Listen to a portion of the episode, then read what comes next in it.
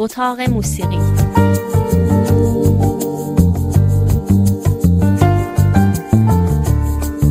فرید وهابی.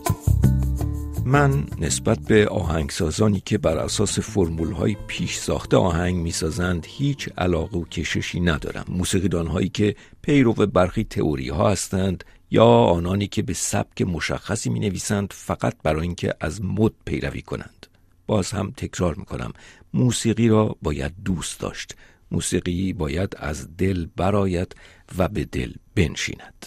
این حرفها حرفای موسیقیدان و نوازنده بزرگی است که تمام عمر رو صرف تکنیک و دانش موسیقی کرده بود. راخمانینوف آهنگساز روس از اون هنرمندانی است که با وسواس و تلاشی فوق انسانی کوچکترین حرکت انگشتش رو روی پیانو تجزیه و تحلیل می‌کرد. با این هدف که در نواختن این ساز به کمال برسه. با این حال شنیدید هموست که به عنوان حرف اول و آخر می‌گوید موسیقی باید از دل بیاد و به دل بنشینه.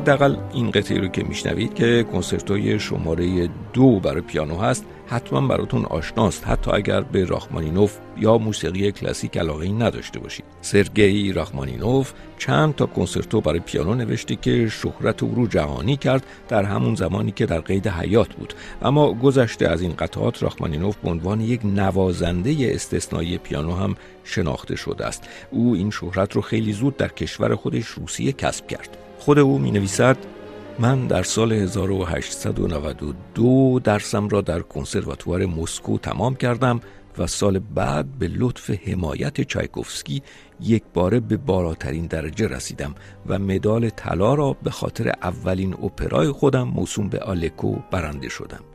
متنی که میبایست اپرا را بر اساس آن بسازیم به عنوان تکلیف به همه شاگردان کلاس آهنگسازی داده شده بود. من اپرایی ساختم در یک پرده که توجه چایکوفسکی را جلب کرد و به این ترتیب اولین اثر یک آهنگساز مبتدی 20 ساله در تئاتر سلطنتی بولشوی به روی صحنه آمد.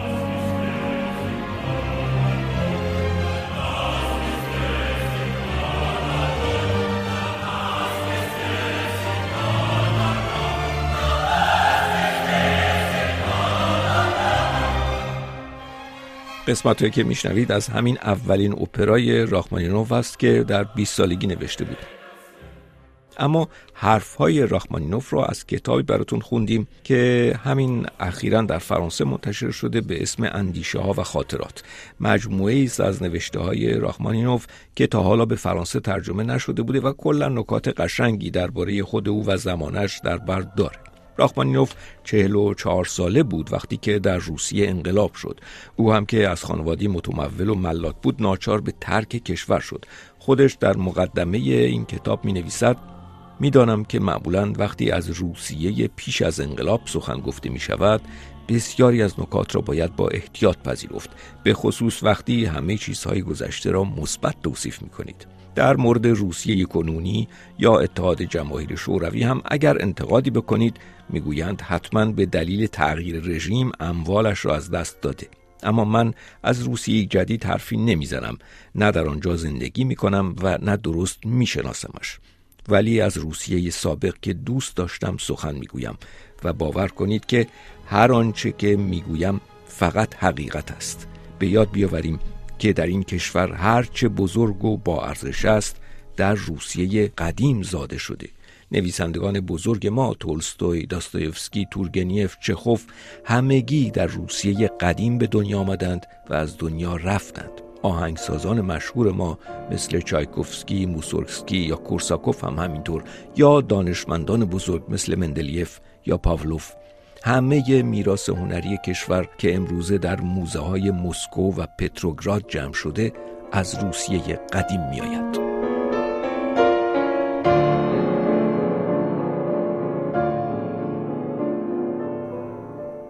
قطعی که میشنوید به پرلود 1917 شهرت داره این قطعه رو راخمانینوف زمانی نوشت که در فکر ترک کشور بود درست بعد از انقلاب و خب اصلا حال خوشی نداشت. در حال راخمانینوف به آمریکا رفت و اونجا به عنوان یک پیانیست استثنایی شروع به کار کرد. با این حال او همیشه بر هویت روس خودش تاکید داشت و اصولا هیچ وقت با اون نگاه به اصطلاح تجاری آمریکایی ها در مورد موسیقی کنار نیامد. راخمانینوف می نویسد یک بار یک ناشر آمریکایی از من خواست که چند قطعه نه چندان دشوار برایش بنویسم. من معدبانه پیشنهاد او را رد کردم.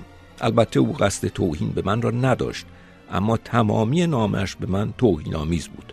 چون من هیچگاه موسیقی را با مقاصد تجاری ننوشتم من بلد نیستم قطعات نچندان دشوار بنویسم.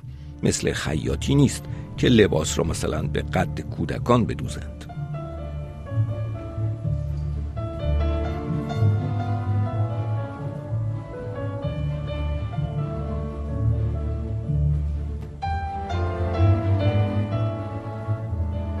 یکی دیگر از کنسرتوهای راخمانینوف رو میشنوید. کنسرتوی شماره سه برای پیانو.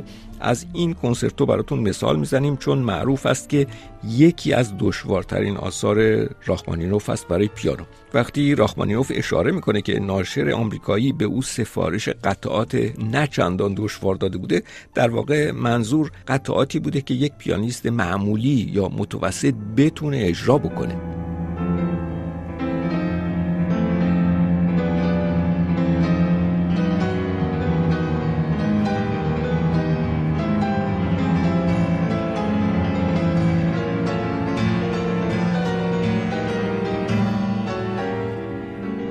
خب این یکی از خصوصیات کار راخمانینوف است که اصولا همراه با برخی دیگر از آهنگسازان روس از دشوار نویسترین ها به شمار میآیند. باز منظور فقط از نظر تکنیک پیانو هست.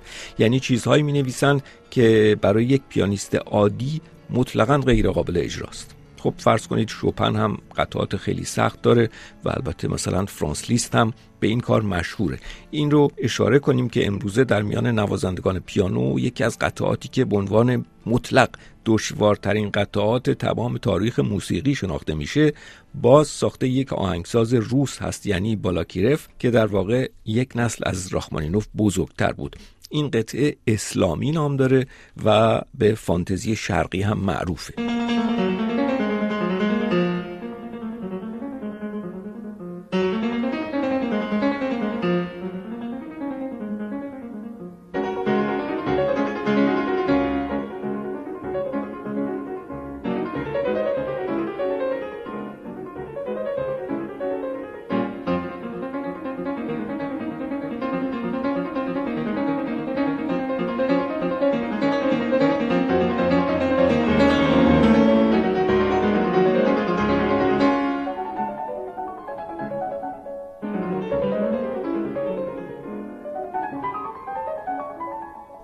این قطعه رو که حدود هفت دقیقه طول می‌کشه بالاکیرف بعد از سفری به قفقاز نوشته بود به همین دلیل هم اسلامی نام گرفته. ملودی اصلیش هم ظاهرا از یک رقص قفقازی برداشت شده بوده یا باز یکی دیگر از آهنگسازان روس که امروزه هم پیانیست ها از رو در روی با قطعاتش وحشت می‌کنند پروکوفیف است. ولی می‌خواستیم این رو بگیم که با وجود این همه تأکید بر تکنیک و اهمیتی که این موضوع برای راخمانینوف داشت می‌بینیم که در نوشتهای او کلام آخرین است که موسیقی یک مقوله قلبی و احساسی است و در هر صورت عمیقا در سنن و موسیقی عوام ریشه داره. جالب است که راخمانینوف در سال 1919 وقتی تازه به آمریکا مهاجرت کرده بود نوشته است که آمریکا کشور جوانی است که از ملیت‌های گوناگون تشکیل شده. آهنگسازا باید این خصوصیت را حفظ کند. نتیجه چه خواهد بود نمی‌دانم اما مطمئنم که استفاده از موسیقی و سرودهای سرخپوستان و سیاهان آمریکا به یک موسیقی آمریکایی امروزی بزرگ و مستقل خواهد انجامید. این حرفا رو راخمانینوف در سالهایی نوشته که موسیقی جاز هنوز تازه در آغاز راه بود. خب اجازه بدید دقایق پایانی رو با قطعی از راخمانینوف به پایان ببریم. از مجموعه قطعات کوتاه اما بسیار دشوار او هست. به احتمال بسیار زیاد می شود گفت که راخمانینوف اینجا خواسته است که از شپن پیروی بکنه. شباهت ها بسیار زیاد گوش کنید. ابتدا به چند ثانیه از اتود خیلی معروف شپن که به اتود انقلابی معروف است.